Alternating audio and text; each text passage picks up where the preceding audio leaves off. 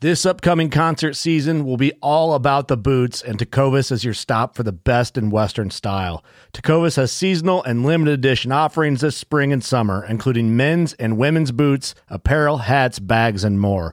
All Tecovas boots are made by hand in a time honored tradition with timeless styles that are always on trend. And Tecovas has first wear comfort with little to no break in period. It's hard to find this level of comfort paired with this level of style.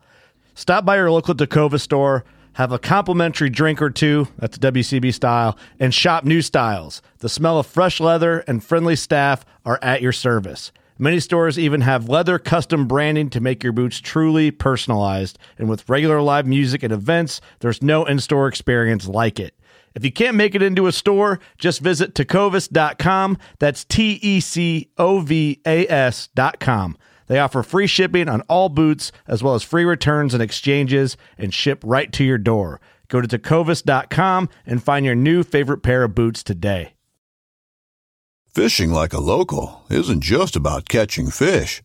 It's about connecting with the environment and the people who call it home.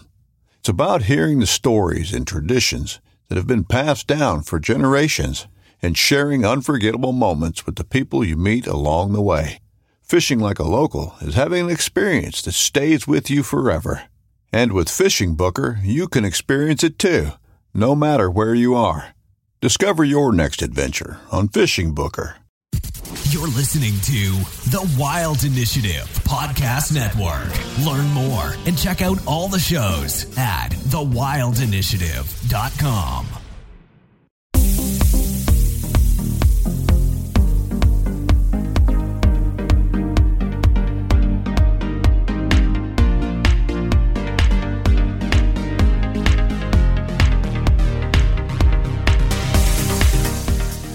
You're listening to the Fish Untamed podcast, where we talk all things fishing, conservation, and the outdoors.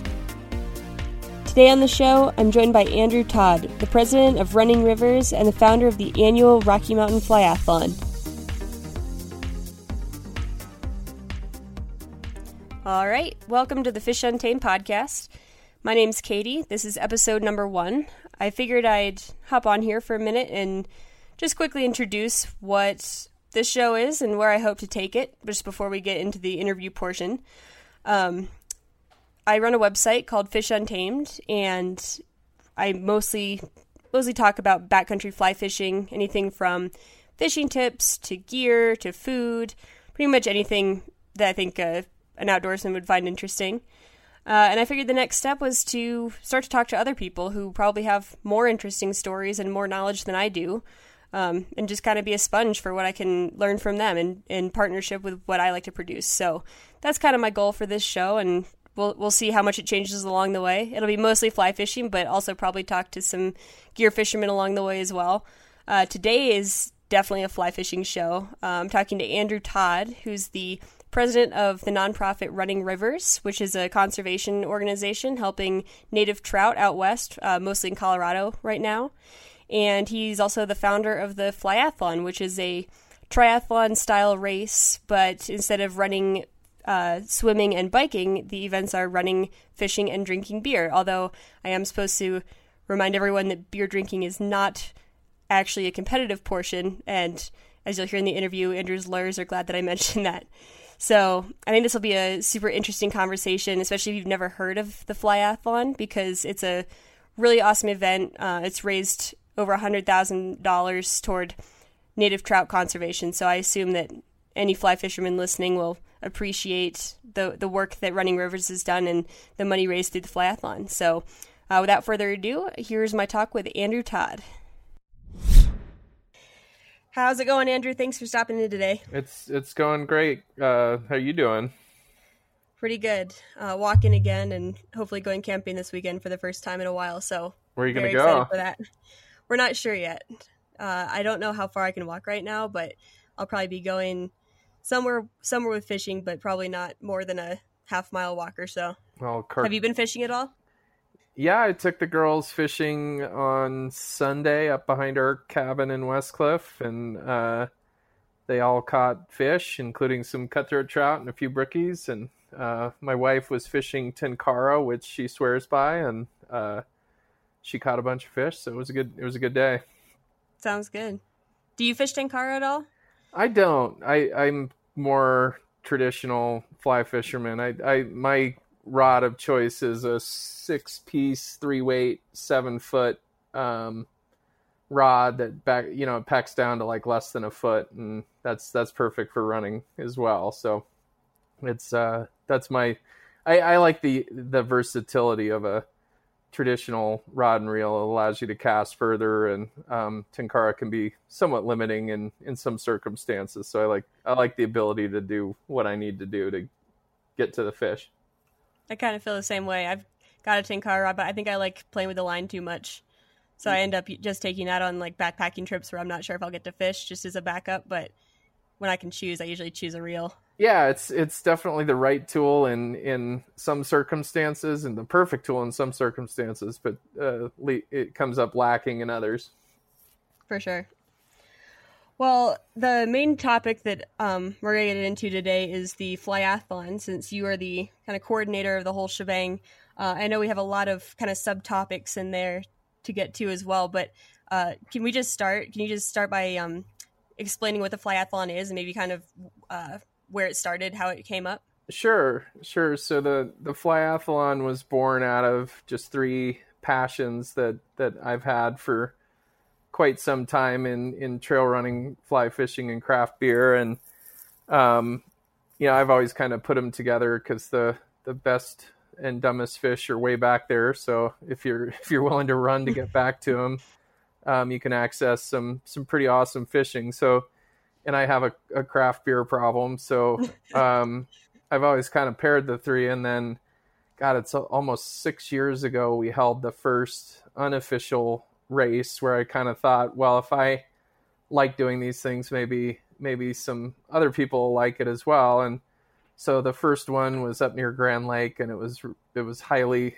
uh, unofficial and probably illegal because it went through wilderness. And I, I, guess our group was under 15, so technically it was legal, but we, we weren't permitted or anything, and we were just kind of having fun. It was mostly friends and family. And um, after that one, everyone had such a good time that we decided to do an official race, which was in, I believe the first one was in 2013 down in, or 2014 down in Saguache, which is south central Colorado. And, um, you know, we started off, I think it was 40 people. And I decided at some point that, um, you know, it, it could be a vehicle for, for good in that you've got all these people that are passionate about being outside and fly fishing and trail running and maybe I could turn it into something that that gave back to the areas that we were going to hold these things. And so that first year, I think the flyathlon raised about six thousand dollars, the the Middle Creek race, and the next year it raised about twenty, and then and we had increased the size of it to about sixty people. And then we added a race, uh, the the Lake Fork uh, flyathlon, which of course you've been to. Um, and so over the years, I think this is year number six, and the last five years we've raised over one hundred fifty thousand dollars through. Started out through Colorado Trout Unlimited. They were kind of our fiscal partner in in doing stuff on the ground, but we decided a couple years ago now to create our own nonprofit, which we called Running Rivers, that now houses the Flyathlon and a couple other programs. Um, with the our, our motto is uh, conservation through recreation. So we're trying to get people excited about conservation through fun activities like like the flyathlon, figuring that if if these people are, are going to be out there, they might as well be invested in the areas that they're in and knowledgeable about the conservation challenges and so that's what we've tried to do with with the event instead of having it just be a race be be something more than that and the way we've raised money with the flyathlon is through a crowdfunding model, which reaches even more people. So we ask the people that sign up to reach out to their friends and family to contribute to their campaign, for lack of a better word. And so with that message of in in the case of running rivers, it's very native trout focused. And as our participants reach out to their friends and family, that message of native trout and why native trout are important gets out to a wider audience than just the people participating in the event. So Um, the the crowdfunding model's been a unique one. It's heavily reliant on our, our, industry sponsors. We we get a bunch of sponsors from from out in the outdoor industry like Patagonia and and uh, Yeti coolers and a number of fly fishing outfits. They donate gear that we use then to incentivize our race participants, or we call them fly athletes, uh, to uh, crowdfund. And and so we have uh, the biggest awards that we give out. We do give out awards for biggest and smallest fish and top f- male and female finisher, but the biggest awards that that are donated from these these uh, outdoor industry uh, companies are are reserved for the people that raise the most money for conservation. So at its core, it's really a, a conservation event um, disguised as a lot of fun in in the woods. And of course, there's lots of craft beer, which is not part of the race itself. So um, lawyers said that was a terrible idea. So we we keep the beer uh, after, unless you choose to find find it on the course, and there may or may not be places where you can find beer and whiskey. So, yeah, I've had to um, explain when I, when people have asked about the race, and I usually start by describing it as a triathlon, but the events are uh, running, fishing, and drinking beer, and then I have to specify that drinking beer isn't actually an event; it's just more of a perpetual activity throughout the entire weekend. Yes, my my my lawyer friends appreciate you you clarifying that because it's you know, it's um, and and to be honest, I think at least over the last five years, knock on wood, we've been pretty pretty reasonable. I, the the majority, we, although our demographic is all over the place. I mean, we've got people from their early twenties to their mid sixties. Uh, for the most part, people are out there to enjoy being outside and not to not to go overboard. So even though we've got a lot of great uh, donated beers and and whiskey, um, people keep it keep it within uh, within reasonable limits. Um, and and by design, we've got these races in places that are um, pretty remote and, and isolated from from Denver. Both races in Colorado are at, at least three hours from Denver, so people aren't uh, aren't inclined to try to drive back after the race or after a couple beers. It's it's really designed so that people come and camp and and I've found over the years that's my favorite part of the whole deal is sitting around after and listening to people talk about the fish they caught or or the one that got away. And um and and sometimes the the word cutthroat comes into that conversation uh and that that makes me really happy that that people come and they stay. And uh the thing I didn't expect but but I've witnessed over the miracle that is social media is that people that have met um, come into these events, ha- then go out and run together and fish together and hang out together, and and that's kind of that's kind of cool if we can create a, a culture of people getting out, uh, getting out and enjoying these places with that conservation um, mindset in the background. That then then in my mind we've we've won with what we're trying to do. Yeah, it's pretty impressive that after just a couple years, you guys have already raised um, I think I think the last figure I saw was like 150,000. Is it up to that high now, or is it still between yeah, 100 and 150? No, so so between the the events in Colorado, and then we've got an event that uh, was was kind. Of, it's kind of a franchise or offshoot uh, of the Colorado races out in Iowa, um, and that is going into its third official year as well, and they've raised. Um, not as much money, but I think closing in on twenty twenty five thousand dollars over those years for trout projects and native trout projects, brook trout projects in Iowa.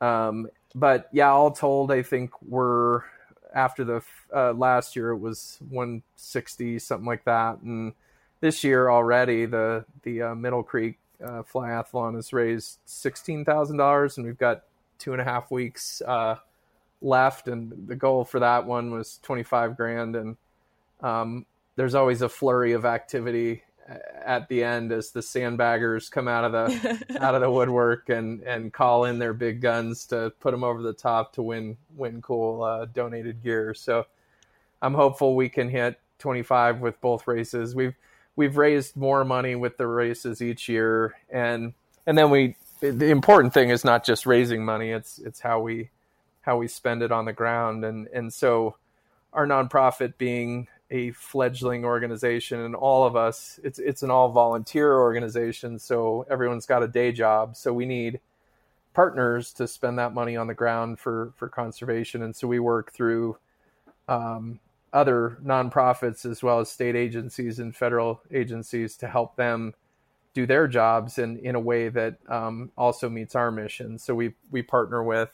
We've got a big project this summer that's a partnership with uh, Trout Unlimited, National Park Service, and uh, Colorado Parks and Wildlife to to reclaim a, a, really big watershed in the Sangre de Cristos for Rio Grande cutthroat trout, who um, are in, you know, depending on what figure you, you look at, between 12 and 15 percent of their historic uh, occupied habitat, and that's not a lot. So the goal is to to expand that range into some watersheds that the one we're we're doing at the end of August is is really well buffered against things like climate change. It's a big watershed, lots of water. The water is very cold, and right now it's got cutthroat trout hybrids as well as brook trout in there. And so the project that that we've our fly athletes help raise money for is to to um, remove the the fish that are in there and then replace them with the the all uh, native uh, Rio Grande cutthroat trout, and it, that watershed will be a,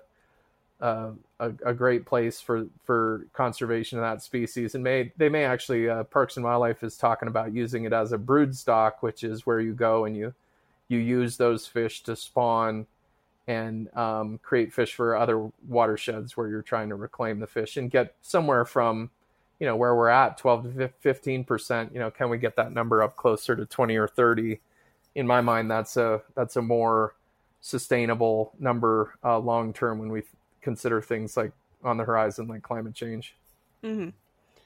are there are there more than one project going on at a time? Or because i know the website shows a kind of a list of um, projects but i wasn't sure if those were uh, past projects, current projects, and future projects, or if there's a bunch going on all at once? How does that work?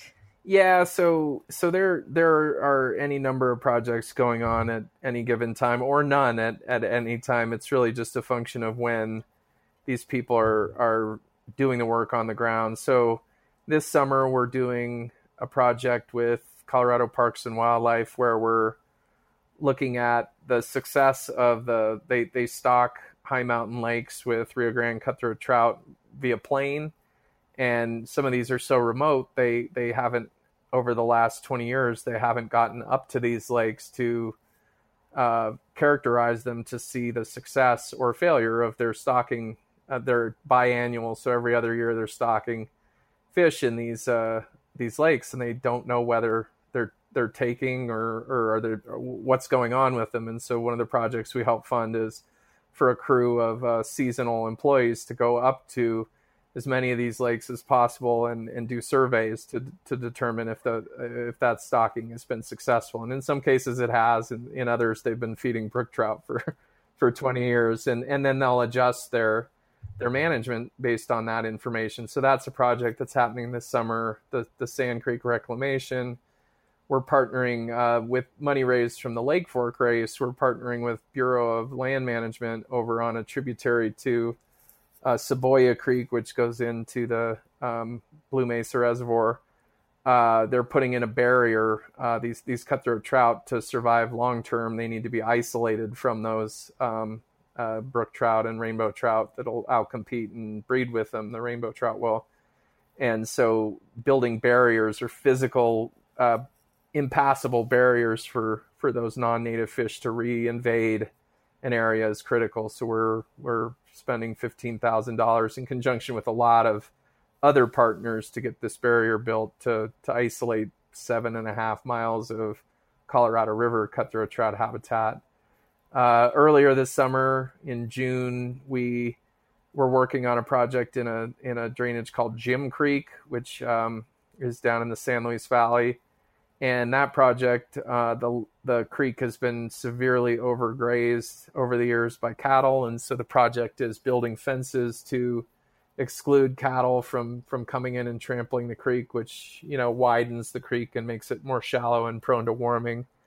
Um, and so we we've uh, with Trout Unlimited, and Trout Unlimited's done a lot of the the fencing work and the re contouring of the stream Um, but but our role, we've two years running now, we've had volunteers who have have largely come from past events. So they're fly athletes coming out to volunteer to spend the money that they raised to what we did this year was we planted willows and sedges and then we did some electrofishing which is where you put in an electric current into the into the water and the stuns the fish it doesn't kill them but then we were pulling out selectively we were pulling out some of the brook trout and and we ate those ate those for dinner um, but uh, so with, with uh, under a permit from Parks and Wildlife, you can't just say, go. Is that legal take? no, no, you can't just go buy an electrofisher and go shock dinner. Um, this is something that was in conjunction with Parks and Wildlife. They were aware of it, and um, so we're we're taking those fish out and so to salvage them for a purpose instead of just throwing them away. That's that's why we're Sure. we were eating them, but uh, not not legal to go out and throw electricity into a river just to get to- dinner. Take that out of my Amazon cart. Yeah, Go back yeah. to the standard rod and reel. Well, the yeah the the good thing is electrofishers aren't cheap, so it's not it's not easy to just go buy one and do it. So um, That's that's pretty so- cool that the um you said that one of the projects is like kind of over near the Lake Fork area, right? Near Bla- Blue Mesa. yeah, and that's the um, so with the money that we raise, we try to target the the money towards the watershed. That, so like the the money that was raised in the uh, Middle Creek event, we're trying to put towards projects that benefit fish that are native to the same watersheds that that the um, Middle Creek is in. So that's the Rio Grande cutthroat trout watershed, greater watershed, and, and versus the Lake Fork, which the native fish in in the Lake Fork area is the Colorado River cutthroat trout. So the the barrier project happens to be in in very close proximity to uh, the Lake Fork of the Gunnison, but in, in reality, we're just trying to keep the money that was raised with a given event for the subspecies that's native to the watershed that that event takes place in. And same goes with the uh, one of our other programs, which is called the the Rare Fish Rare Beer Project, where we're making we're partnering with local breweries to make beers that celebrate the fish that are native to the watersheds that those breweries reside in. So I think we're on volume seven now, uh, but we've made several Rio Grande cutthroat trout beers with a brewery in, in Del Norte, Colorado called Three Barrel Brewing. And, and so a portion of the money that is raised with this beer goes back towards projects that benefit the fish that the beer celebrates. So it's been a ton of fun um, doing it. We we we basically turn the whole creative process over to the brewery. They're they're label makers, um, make up a label inspired by the fish, and and we've we've got a lot of cool cool beers and and and labels that have come out of it. We we actually even made a whiskey with um, Denver-based Laws Whiskey House uh, that was called Nativa. It was kind of a, a generic uh, cutthroat trout celebration, and, and that raised almost ten thousand dollars for for projects that part of which will be spent this summer in that uh, Sand Creek watershed reclamation project. So, um, yeah, so it, it, it we're we're trying to focus on the watersheds where the activities are taking place and, and focus on the natives within them. That actually kind of leads me into something I wanted to ask later, but it makes more sense right now. Uh, is whether this um, project would expand ever? Do you think beyond trout to other native fish? Like I'm a big whitefish fan. I know a lot of people think that they're trash fish, but I have a ton of fun catching them, and I always get a little upset when people value um, like browns and rainbows up here, but whitefish are native here. And I was just kind of wondering if you'd ever consider expanding beyond trout to other types of fish. Oh, absolutely. I mean, I I uh, I, I think with particularly with the Rare Fish Rare Beer project, we've already talked to Three Barrel about doing a Rio Grande chub beer. You know, and it and it's not as the thing about trout is because they're a a sport fish and they're a really pretty fish, which is not to say that you know some of these these small bodied native fish aren't aren't beautiful in their own right, but people most people know what a trout is Mhm. um, fewer people know what a chub is or a sucker is, and and from a conservation standpoint, some of those those species are even in worse shape than some of the, the trout species. And so you're absolutely right. There, there's a need for for protection and, and habitat projects benefiting those organisms as well. And so we have actually talked about doing a, a chub or a sucker beer, but from the flyathlon standpoint, it's a little bit more difficult because it is an angling focused event. To um, I, I, suppose we could uh, we, we, could use money from from those races to benefit uh, you know non trout native fish, but because it is an angling event, the the money that has been raised through those has gone towards trout projects to date. Mm-hmm. I mean that makes that makes sense. I was just wondering if if we no, can I, hope for some other things down the road. Yeah, man, suckers need love too. I uh, I wonder how many people would buy a sucker beer.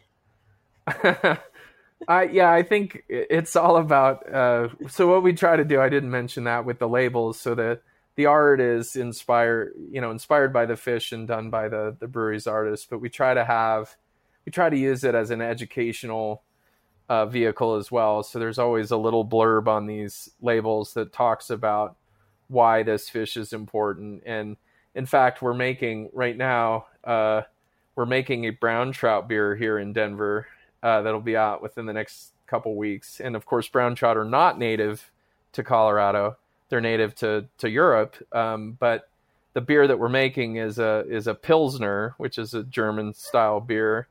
And so on the label, it talks about how the German pilsner and the German brown trout are both imports from Europe, but uh, and they're great and fun to fish for, but they're not native, and so this beer is actually raising money for uh, for greenback cutthroat trout. So um, just a facade.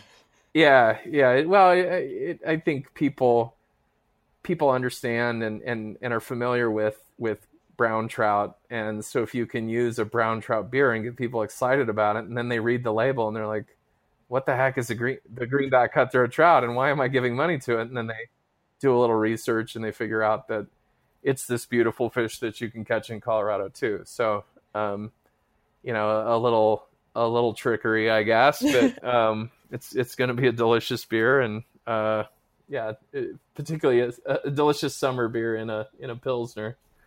And to be fair, I, I'm assuming that most anglers out here, uh, even if they value native species more, probably aren't uh, wanting to get rid of all the brown trout fishing there is out here either. No, nor am I. I, I just um, I think you know the the twelve to fifteen percent versus the you know the the habitat that's occupied by non-natives in brown and rainbow and brook trout. If we could get that balance closer to the the thirty percent native native trout versus there, there, you know there's some watersheds and, and these big river systems that like the Blue River and um, you know all the big ones that show up on the the big board in fly shops. Those are those are heavily managed and they're unlikely to be all native fisheries anytime ever in the future. So I, I think to to imagine those as all native fisheries is probably naive, but there are great opportunities to to move the needle on native fisheries without jeopardizing any of those great sport fisheries that we have in the in the state. So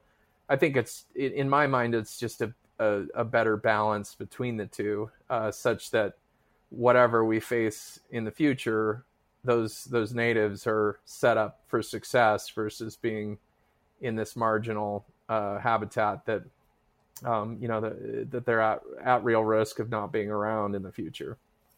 Yeah, and I think you could even make the argument that having a couple of those larger rivers just be for the kind of trophy browns and rainbows might be kind of good in the long run, just because if they're not going to support um, native fish species as much, then let them just grow trophy fish for people to catch, and I think that would kind of open up more small areas that would that would be able to hold native populations and just kind of keep them separated. You know, so, totally, and and I think it, angling is a sport, right? And and to have areas where it's it, it's it's managed, but it it's achieving its goal of, of people coming in to this state or, or being living in this state and going out and enjoying themselves angling on a on a managed fishery. That's that's part of the goal and that's part of why parks and wildlife exists and and the conservation piece uh, the, not not all of these fisheries are naturally re- reproducing um, nor do they contain native fish and so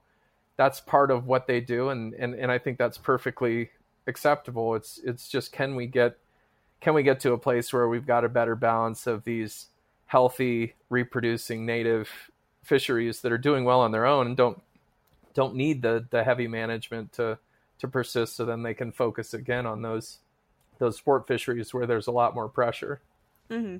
And and maybe some of that pressure uh, that that's focused on those managed resources is not uh, is not then exerted on on some of these more sensitive uh, native populations.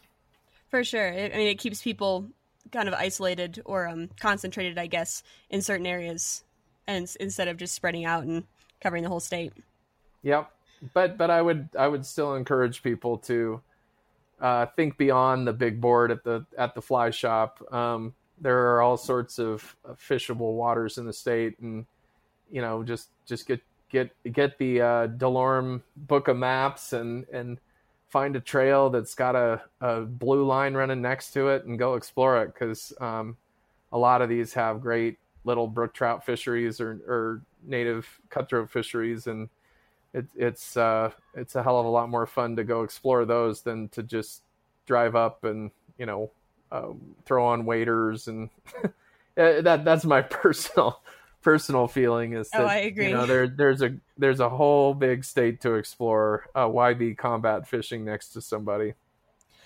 I actually, uh, I've never fished Deckers, Cheesman, or the Dream Stream, and I kind of want to go, but I also kind of want to see how long I can go without, just to see how long I can make it.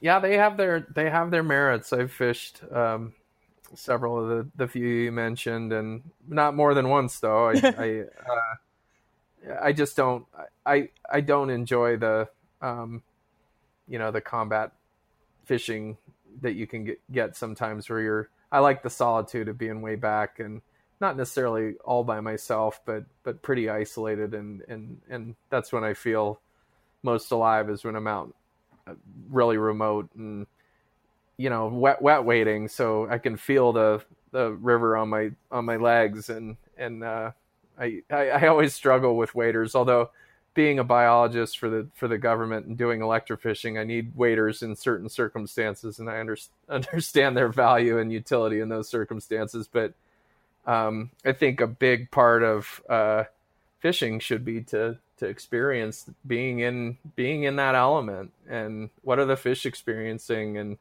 you know if it's too cold stand on a rock Yeah, and especially in those in those like smaller mountain streams, you're probably not even standing higher than your ankle deep anyway. right right and if you do it long enough the nerve endings in your feet die anyway and you can't feel it so So it's a That- win-win.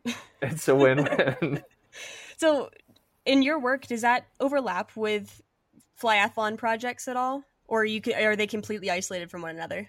Yeah they're they're completely completely isolated. So um it's the reason my my leave balance at work is so low is is because any anything flyathlon related i'm doing on my own time. And certainly there's there's contacts that i've developed professionally over the years that that i utilize to to make the impact with with running rivers and the flyathlon. But um by design i mean i can't I can't use my position in the government to advance um, the running rivers, and, and I don't I, I don't want to. Um, so it, it's I spend a lot of nights and, and weekends working on this stuff, and uh, certainly it's not just it's not just me. I have uh, when we created Running Rivers, we have a board of uh, there's nine of us, and so um, I get a lot of help from from my board members and volunteers in pulling these things off uh, every year, and people keep showing up. So to, to help me out. So I, I apparently I haven't pissed them off enough yet. Going back to what you said about um, how when you're looking to fish, you kind of just pick a trail that's got a blue line next to it and and head out. I, we should have probably gone over this toward the beginning about what actually goes on during a given race. We kind of talked about the history of the flyathlon and the fundraising part, but do you just want to, you know, do a an elevator pitch for what would, sure. what would a day of racing would be like? Sure. So, well, to start to start the race, um, we sacrifice a shitty domestic beer to the the beer gods. My it started out the first event. I tried to shoot a a, a beer with uh, my buddies 357 and I totally missed and everyone was scared and then it, because I missed they made me shotgun this thing which was a uh, like drink shotgun it which it was this Bud Light Lime-A-Rita and I had to drink it and so the next year I brought in the, the, the hired guns in my uh, in my daughters uh, and Red Ryder BB rifles and so that's how we start every race is by shooting a, a crappy domestic beer and then it, eh, the only rules are you have to complete the course. So in in both the Middle Creek and Lake Fork Flyathlon case, it's an out and back. Um, there's a long course on the Middle Creek that adds a loop, but really you, really that you have to go check in with my neighbor who's at the top um, with a bottle of whiskey. I didn't say that, but if you're looking for whiskey, it's at the top. Um, and you have to run the entire course and you can break off and fish at any point. So if you're fast, you're running by all this habitat or potential places you could fish before anybody else and you're faced with the tough decision of when do you break off and start fishing because then everyone behind you goes past you and then gets to see all the habitat that comes after that before you. So it's kind of this this head game of when do you when do you break off and fish? Do you run the whole thing and fish at the very end? Do you fish right away and and then just uh, gut out the run? So it um, and then when you when you catch a fish, we've got a, a 11 by 17 sheet of Rite in the Rain paper that has all our sponsors' logos on it, your name, and a 17 inch ruler.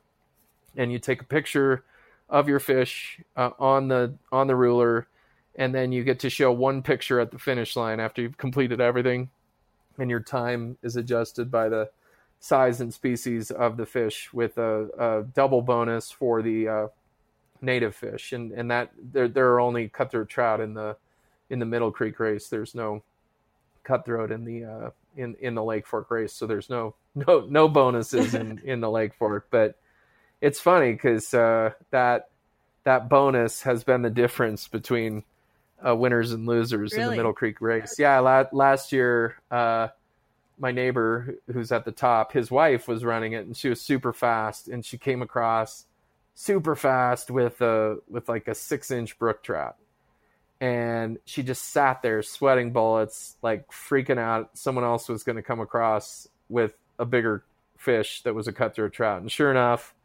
like seven minutes later the next fastest gal rolled in and showed a picture of like a eight or nine inch cutthroat trout and my neighbor lost because she she had an in, inferior fish even though she was seven minutes faster. And she was she was secretly very bitter but um under, understands. And and it's stupid but in some ways that in people's mind elevates the cutthroat trout to a level where you know they, they may put more value on that fish because of that silly rule that we we have because it you know it is that native and and and we're telling them it has more value even if that more value is just a bigger deduction in a in a ridiculous race so um, that's in a nutshell how it works. And then we uh, we go back after the race. Um, we've got areas where everybody camps and we we've got a couple great restaurants from Colorado Springs that cater the event, and so that night we, if if there's no fire ban, we have a fire, and everybody sits around and tells fish stories. We give out awards. Um, we have a BB rifle shootout for the the ultimate grand prize after a, a elimination round that involves cornhole and and um, uh, horseshoes in in the Middle Creek race too. We have some horseshoes, but uh, so it's it's just it's all in good fun and and I, I think people enjoy the after party more than more than just about anything. Yeah, you know what I've noticed running this. So I think I've run this race two or three times now, and I've run a handful of other races. Although I don't, I don't consider myself a runner, but the feeling I get in the flyathlon is different from other races in that I definitely want to win. And I, you know, if I see someone who's ahead of me who I know has caught a fish, I am a little stressed. Like I want to get ahead of that person. But at the same time, I'm also very, you know, happy when I hear people have caught fish and people tend to stop and talk to each other. Like when they're passing each other, people stop and ask, you know, what'd you catch? And people share information like where to go or what flies are working. And so it's, it's kind of a competitive, but at the same time, a little bit cooperative race, which is just different from any other race I've run before. Yeah, it's it, it's by it's by design. You know, fishing you're you're kind of fly fishing. You're kind of discouraged from running up on someone and or, or, creeping up on them on their hole and asking them what they're fishing. That's kind of bad fly fishing uh, etiquette. But but in this in this race, I, I think people are under that pressure of, of, of like trying to catch a fish in as short a period of time as they they can and so it it opens up that line of communication. If you see someone running by who's been successful you want to know how you know what they were fishing because you're trying to get into a fish as fast as possible. And I, I think most people that are involved in this race are in it for the right reasons and share that information instead of just you know holding it to themselves so they can win. Um, you're right most people are are trying to to help people be successful in the fishing component in particular. And and in past years, we unfortunately our our uh, fish whisperer who sits by the river and is available for people to if if they are struggling fishing. Uh, Ben's there to to come up and you, you can come up to Ben and ask Ben to help help you be successful fishing and and Ben is a miracle worker as a he's an ex fly fishing guide but also just a incredibly fishy person. So over the years, I can't I can't even imagine how many people have gone to Ben to get help uh, catching a fish, and so that that's kind of the spirit of it is is um, that that uh, cooperative, collaborative. we want people to be successful because there's nothing worse than than trying to fish and and and failing at it and but even then you know you're you're you're motivated because in both of these areas, there are plenty of fish there. And so you're seeing fish and you're seeing fish chasing your flies. So even if you don't catch and land a fish, chances are you'll hook one and then you'll be motivated um, to, to come back on your own or at the event the next year and, and try to try to be successful, even if you don't, don't land, don't land one in the first try. But um, unfortunately, Ben has just had another uh, kid. And so he's going to be out for the events this year. So people are on on their own. You're on your own this year, people. So I'm curious if the stats be, will change. Be forewarned. I know Ben helped me catch a fish. My I think first race. It was. Uh, I know a lot. A lot of people had trouble that race, and I could not, for the life of me, even get one to take my fly. And then I talked to him for two minutes, and he told me what kind of water they were in, and, and within five minutes, I had one on.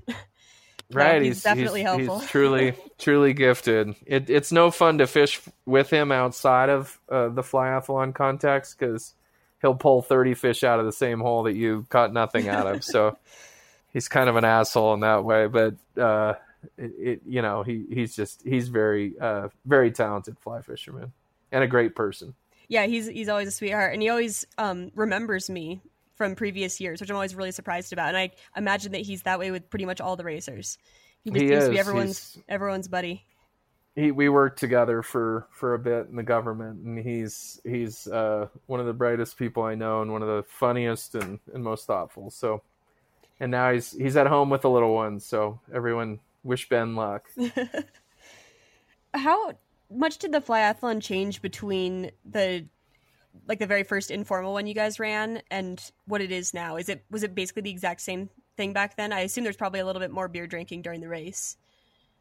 Uh yeah, well the first one we made we made all the the unofficial one we made all the mistakes. We the so one of our one of our beer sponsors, the longest running beer sponsor is uh, Elevation Beer Company out of uh, Poncha Springs, and and they gave us a a five gallon keg for that first one, which was unofficial and was only like 10 of us.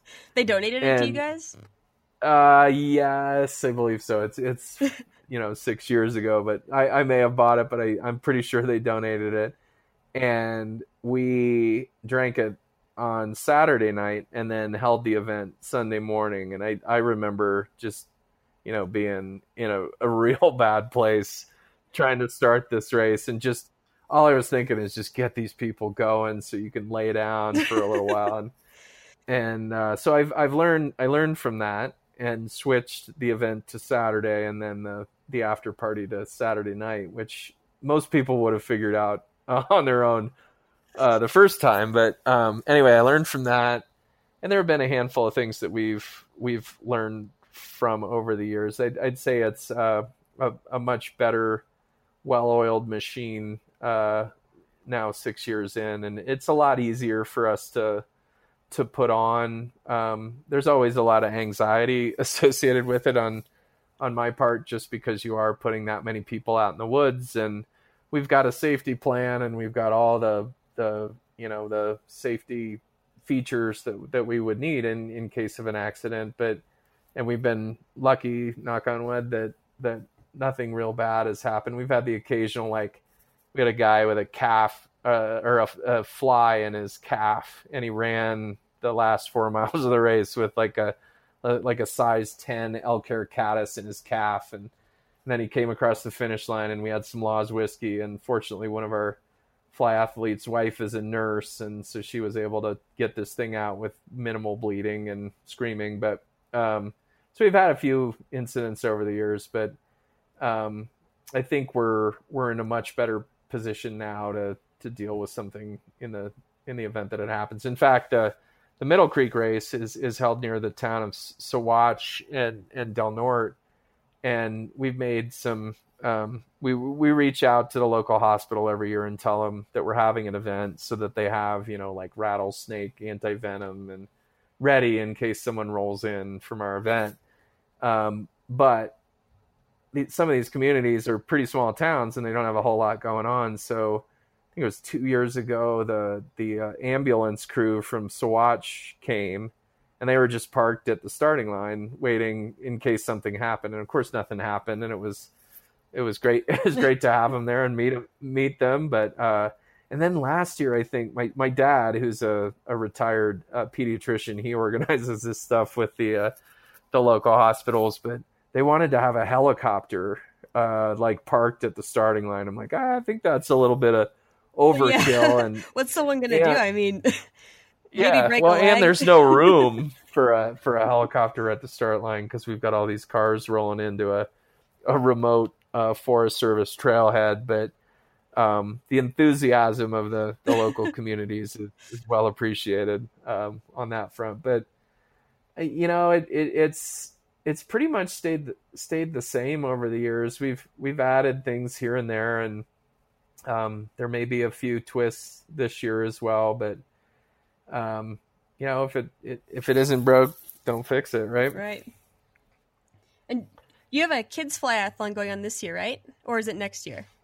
We did. We uh, we had it. It was the beginning of June. Um, and it was it was our definitely a, a, a trial run. Um, it was at Staunton State Park, which is in uh, uh, in the like Conifer um, Bailey area. Great state park, by the way, uh, for for those runners out there. And there's also some good fishing in there. But it um, it was a it's a two mile run for the kids, and halfway into the run, there's there's these stock ponds where we had it's probably about 20 volunteers waiting for the kids to roll in and we had fly rods set up we had spin rods set up we had rods with power bait on them set up. We were ready for for anything. And these fish had been stocked the day before um, and, and, earlier in the week too. So there were fish everywhere but uh, stockers aren't always cooperative, and so the the hour leading up to the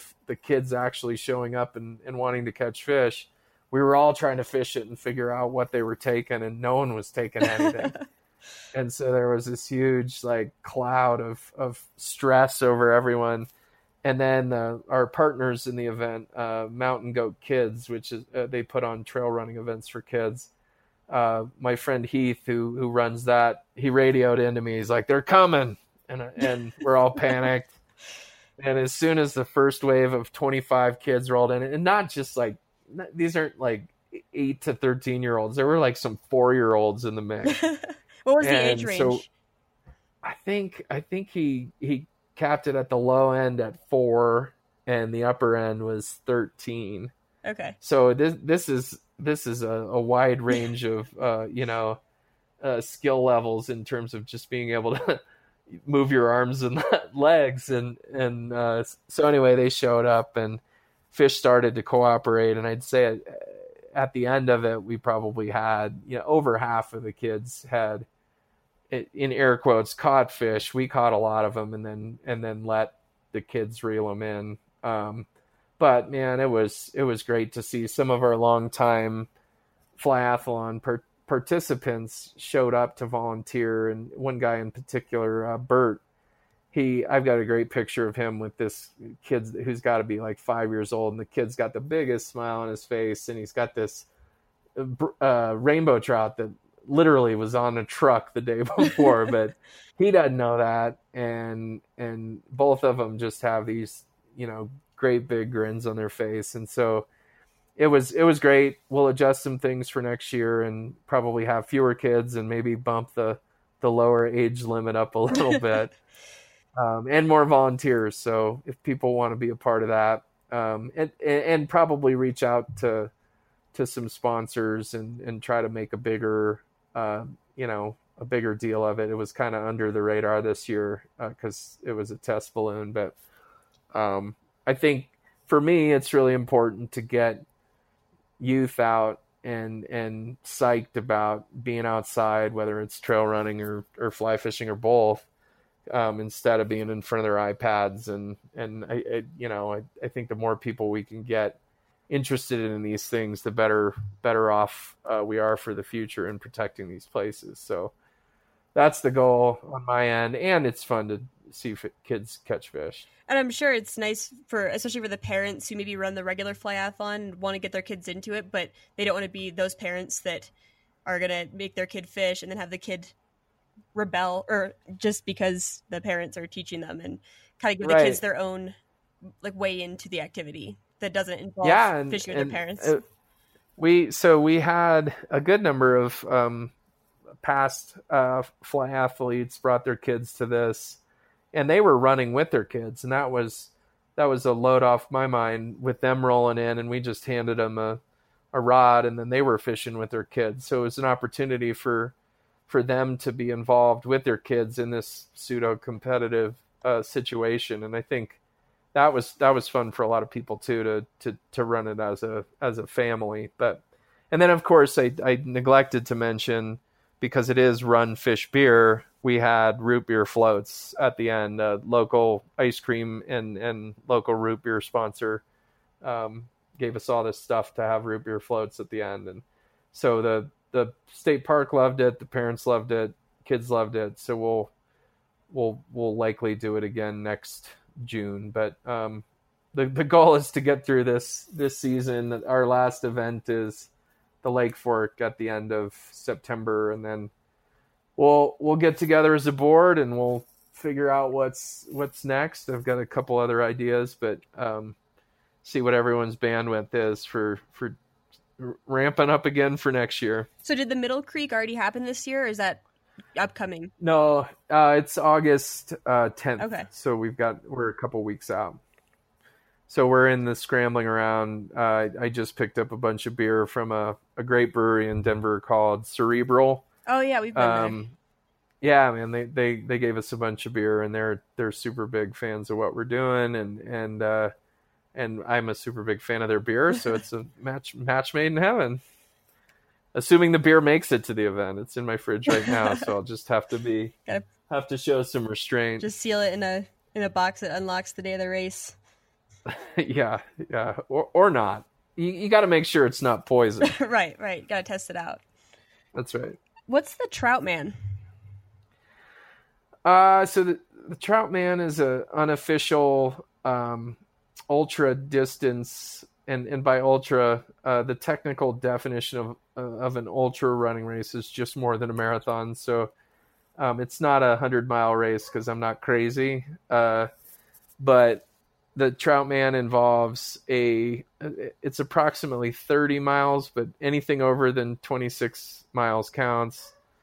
Um, you got to catch all four uh, trout species brook brown rainbow and cutthroat trout and then drink a 12% or greater beer in under 12 hours and then we've got um, if you if you if you're able to do that successfully um, we've got a local incredible metal artist who makes us these big, um, gigantic, ridiculous uh, trout belt buckles. That if you're successful in doing that, you get one of these Trout Man belt buckles and the official title of Trout Man or Trout Woman. We don't have a Trout Woman yet, so you know once the foot heals up, consider start it. training. Yeah, is that like an But honor it's a- system race, or is that an actual organized event? Um, it's both. Okay. Uh, so so the official challenge is open to anyone who wants to string together a course that that covers you know that that 26 plus miles and and has all four fish. Um, we uh, we do one down in uh, in the uh, Weminuche Wilderness uh, between. Well, I won't I won't say exactly where it is, uh, but it's you know there are probably ten of us that are going to try it this year. We were going to do it this last weekend, uh, but as as many of the listeners may know, Colorado had an epic snowpack this year. There were a ton of avalanches that wiped out and, and buried a bunch of trails with uh, avalanche debris. So decided that oh, and, and river crossings in in mid July this year were just dangerous. So we pushed it to mid October. So um, that's the plan right now is to try to do the Trout Man after we've we've completed our our flyathlon season and and just get out and it's really informal. Um, ton of fun. Only three of us. Uh, we did it two years ago, and three of us were successful in in finding all four fish and getting in under 12 hours. And interestingly, the uh, brook trout uh, two years ago was the hard fish to find, which for for anglers in Colorado, they'll know that that's that's kind of a rarity in those high mountain streams to not be able to find a brook trout. But uh, that was the struggle that day. But three of us made it happen, and and so there's three official trout men out there. But my my hope is that there will be more after this year. Uh, whether I, whether I'll be able to repeat or not is remains to be seen because I'm closing in on 45 and and uh, it's not as easy to to to go that distance as it was even a couple years ago. So is the fishing usually the limitation or the distance? I assume the beer usually isn't the limitation. No, although you'd be surprised after exercising for almost 12 hours to try to drink a 12% beer is you want to be sitting down. That's the uh that's the message that that I would I would communicate is make sure you're sitting down after doing that. Um but the the fishing is a challenge more in the in the selection of the course because finding all four fish in a even within that 30 mile reach is sometimes challenging um, because they don't occupy the same habitat. The rainbow and brown trout are bigger water fish, and and um, so anyway, it, it picking the right course is is a challenge. But then actually finding them all um, when you're out there and and under the gun is is uh, interesting as well. And then for safety reasons, we ask people to make sure they're not out there doing this on their own. So then you're relying on your your partner who you're out there with also catching those same four different fish species. Uh, so that adds an element of potential frustration with your with your buddy as if you've landed your all your fish and he can't find them. So, um, but it's a ton of fun and and uh, I'm looking forward to it again this year. So it sounds like there's a course that you guys do, kind of an informal gathering race, but someone could come up with their own course and also achieve the same feat. But you you just happen to have a course that you've tried and tested out, made sure it was good. Yeah. Okay. Yeah, yeah. So um, I and and I I have a, a map problem. I have got all the uh, National Geographic Illustrated trail maps, and so th- this kind of stuff just that fascinates me. Of looking at maps and trying to imagine courses where I could get all four and and and get get a, a great run in as well. And so I think there's a handful of places in Colorado where the Trout Man is achievable, uh, but we've only done it in the, in the one. Uh, thought about making it an official event. The real challenge is to find a course that long where you can catch all four fish that doesn't go through wilderness because competitive events are not permittable in wilderness. So we couldn't have an official event if it went through wilderness. So how do you go about finding the flyathlon courses? I know there's only a couple of them, but what criteria were you looking for apart from there needs to be a basically a trail along a stream that has fish in it?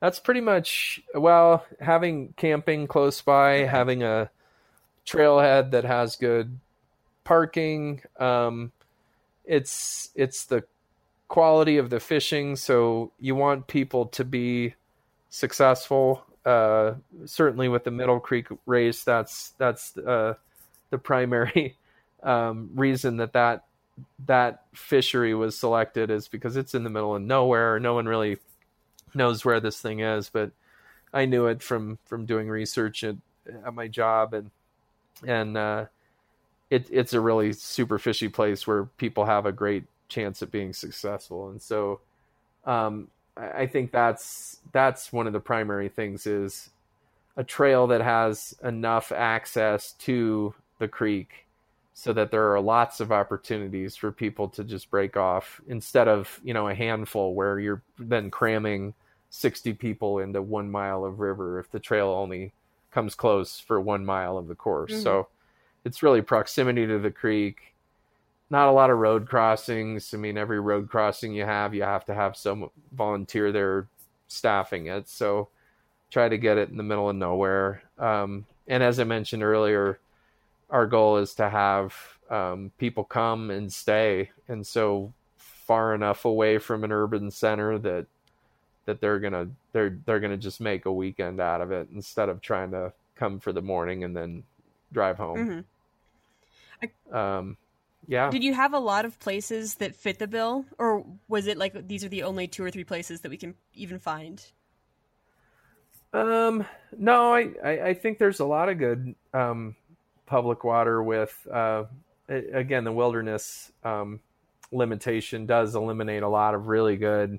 There's countless trails that run right next to rivers that go into wilderness, and and that's the great thing is once you start running and running with your fly rod the world's your oyster. There's all sorts of great great places to go, but um, in terms of you know uh, places where we could actually hold an event, um, these are the two that the two in Colorado that we've landed on. I've explored other courses in other states as as we contemplate taking this to other parts of the country and and it's it's relatively easy to find something that that at least on paper looks like it might work. And um, that's where in the future i'm hoping with running rivers as i mentioned it's all volunteer right now.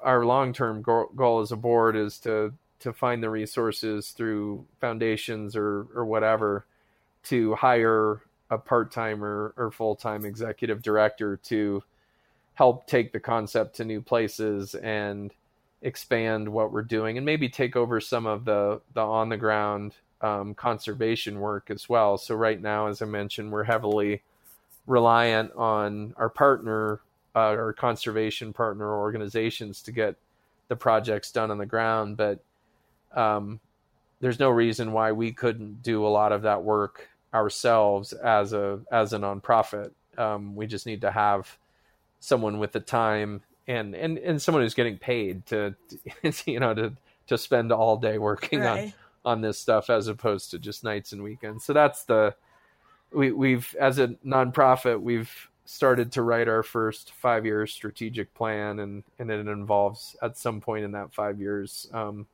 actually hiring someone to take on a lot of the day to day and expand the impact of of what we're doing because there's a there's been a ton of interest from other states and hey can we do this in Maine or can we do this in Wyoming and the answer is yes, but not without significant help on the ground. And either that help comes from our organization in the form of an executive director, or we're heavily reliant on people on the ground in those places driving the bus, which is which is how it's worked in Iowa. We've got a great group of locals in Iowa who have just taken the idea and made it made it their own. And so now like I went out one year for the Iowa race and this year it's the same weekend as the the Lake Fork race, so we'll be we'll be doing that, and they'll be doing the driftless uh, area flyathlon, and and they can manage it all by themselves. And it's not it's not rocket science, but I'm, I'm glad to see them taking it and running with it for sure. Well, I've had you on here for about an hour, so we can start to wrap things up. But do you want to tell people where they can find you, or where they can find more information about the flyathlon, and how to how to contribute or volunteer if they want to? Sure, sure. Um, our our website is just uh, runningrivers.org, and um, the flyathlon is one of the programs that's up there, as well as the rare fish, rare beer.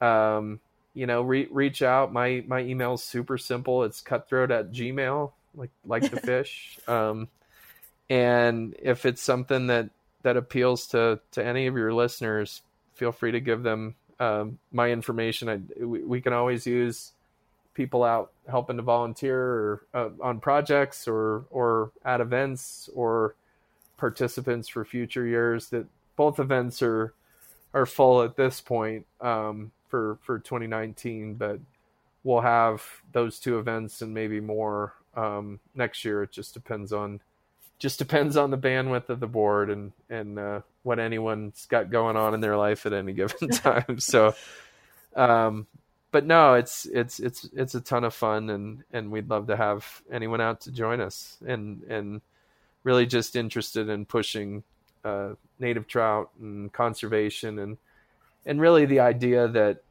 you know we've got a ton of people who like to recreate in these places, and and that's part of the reason people move to Colorado and move to the West is to take advantage of these these great natural resources that are in close proximity to places like Denver. But the more people that come, the more we need people that are are, are going to stand up and and be a part of taking care of those places, um, both through their their dollars and certainly fishing licenses and paying for fishing licenses is is a first step, but you know the the flyathlon has really been great in in empowering people to to go beyond that and and really step up and and raise resources that will go directly towards keeping these places awesome. So we we like to talk about um, turning people into uh, public land owners instead of just public land users. And I think we need a lot more owners because the dollars that are coming to federal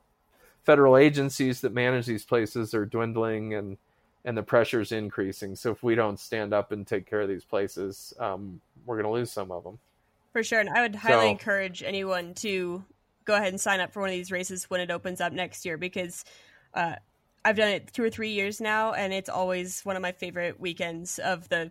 I guess mine's in the fall, but uh, just a great time with great people and fishing and drinking and fires. It's just an all around good time for a whole weekend. So, well, and it's it's one of our favorite weekends too because you're there. Thanks, Andrew. yeah, you bet. We'll see you and see you in September. All right, sounds good. Take care. Thanks for coming on.